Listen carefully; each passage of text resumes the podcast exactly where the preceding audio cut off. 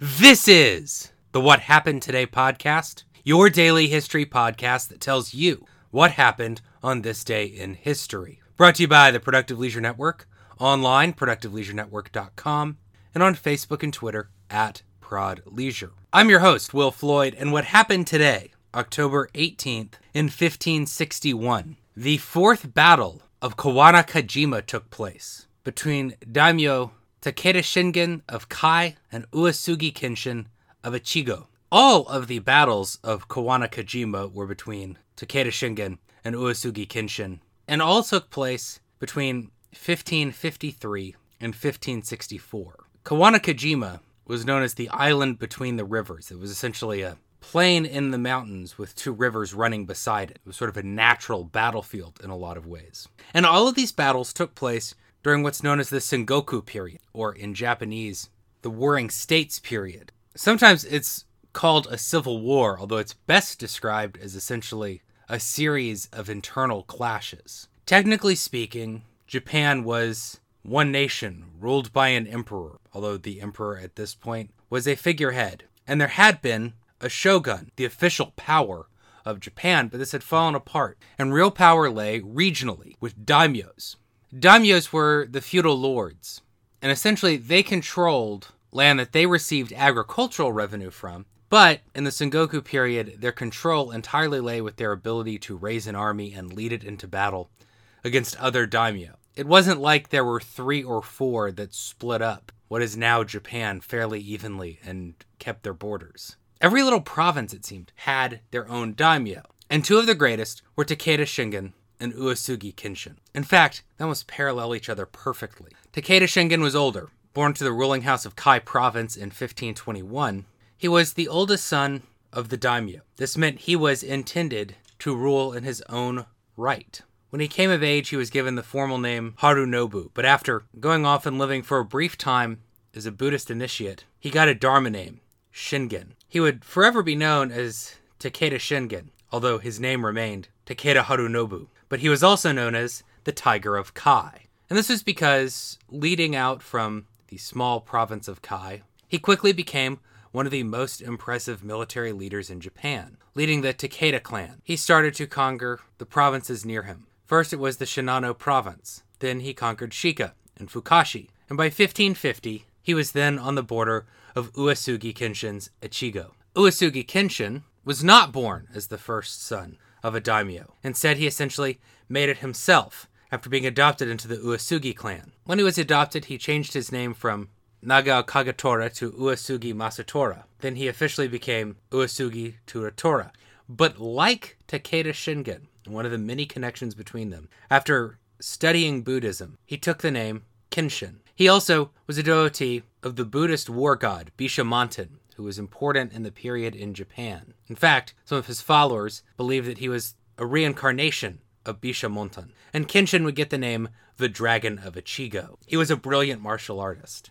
Both Shingen and Kenshin had read Sun Tzu and were interested in Chinese mythology. And in Chinese mythology, a dragon and a tiger are bitter rivals who can't quite beat each other. And this really gets to the start of the fact that the rivalry between Takeda Shingen and Uesugi Kenshin was essentially a legend from the moment it happened. They first met in battle on the island between the rivers in 1553 in what's known as the Battle of Fusei. It was a skirmish that ended in a draw, and neither side could take advantage and conquer the other. A similar thing happened with the Battle of Saigawa, or the Second Battle of Kawanakajima, in 1555. Two years later, the Battle of Uenohara, or the Third Battle of Kawanakajima. But in 1561, the biggest, the most well known, and the one that is occasionally referred to just as the Battle of Kawanakajima took place. These were the two most important and fearsome military commanders in Japan at the time. They had already met three times in battle. They were the tiger and the dragon facing off. And when they met in 1561, they each had grand plans.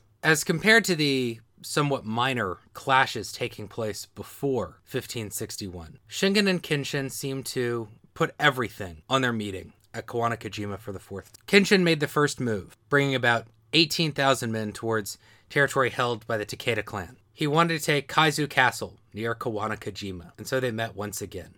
Sitting on top of Saijoyama Mountain It seemed that Kenshin and his 18,000 men had the advantage, and then Shingen moved with 16,000 men to face him. Camped on the bank of the Chikumagawa River, Shingen was in a less favorable position. Therefore, he wanted to move first, and he started with something known as Operation Woodpecker. This was the idea of one of his samurai, Yamamoto Kansuke.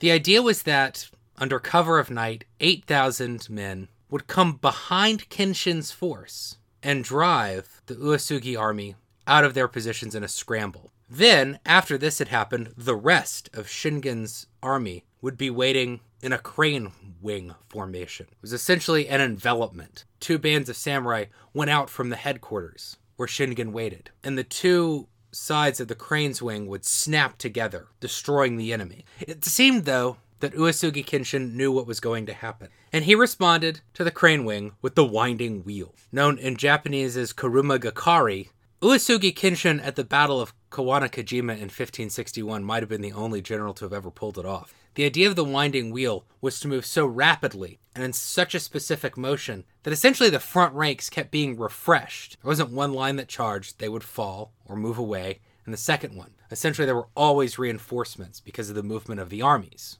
And the winding wheel moved ahead of the troops sent up. The two great generals had now tried to outmaneuver each other, and it was Uesugi Kenshin that got the upper hand. But he still was charging into an army waiting for him, and he was now essentially surrounded on all sides. But his winding wheel charged towards the headquarters of Takeda Shingen. Meanwhile, Yamamoto Kansuke, who had tried Operation Woodpecker to take Uesugi Kenshin by surprise, took responsibility, and while fighting as best he could and being injured by over 80 wounds, committed ritual suicide, harakiri. But the real moment of battle that stands out in the history of the two daimyo facing each other, the moment of samurai legend, was that the winding wheel had managed to actually make it towards the Takeda headquarters. There, Uesugi Kenshin himself came upon Takeda Shingen. He had marched in so swiftly to the headquarters, in fact, that Uesugi Kenshin and Takeda Shingen were engaged in single combat. Kenshin looked to have the upper hand. He was charging in, ready to fight, and Shingen only had his war fan, which essentially was a signaling mechanism and actually built enough to be used as a simple weapon for a samurai to carry somewhere where swords were not allowed. But despite the fact that the fan was more than a simple paper fan, Takeda Shingen was clearly at a disadvantage. It looked as though Uesugi Kenshin would have the day and kill his rival. Instead, Shingen's bodyguards fell on Uesugi Kenshin and drove him off. But not before Shingen would take three cuts on his armor and essentially have his fan destroyed. Kenshin would then retreat, and the battle effectively ended. The casualty estimates for the Battle of Kawana Kawanakajima are astonishing. Takeda Shingen lost 12,400 men. Uesugi Kenshin lost 12,960. And nothing changed after the battle. No one got new land. No one stretched their territory out. It was, in some ways, like all the other battles of Kawana Kawanakajima. They met on the island between the rivers, they engaged their armies, and stood at a draw. But of course, the fourth battle of Kawana Kawanakajima was the biggest. It had the most men die in battle, and it featured the engagement between Takeda Shingen and Uesugi Kenshin in personal combat.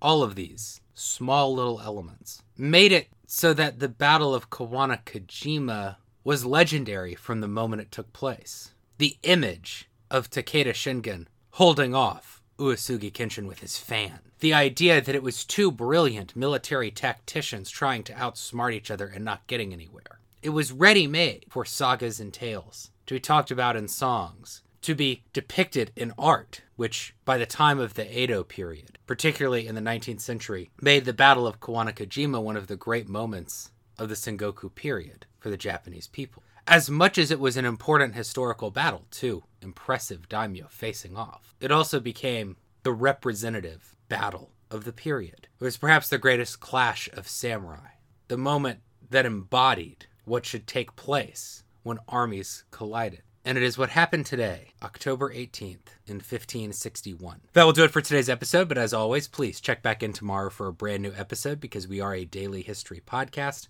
and we do put out a new episode each and every day. You can also find all of our episodes on our website, productiveleisurenetwork.com, and on iTunes and Stitcher. And if you're listening to us on either iTunes or Stitcher, please Subscribe to this podcast, leave a rating, and leave a review because those are the ways that you can help us to get onto charts and be heard by brand new listeners. You can also help us out a bit more directly by going to our Patreon page, patreon.com slash productive leisure, and becoming one of our patrons. At Patreon, patrons give small monthly contributions to support ongoing creative work. Podcast Network. So if you want to hear more of the What Happened Today podcast or any other Productive Leisure Network podcast, please go to patreon.com slash productive leisure and become one of our patrons today. You can also follow us for updates on everything to do with the Productive Leisure Network on Facebook and Twitter at Prod Leisure. Thanks for listening and see you tomorrow.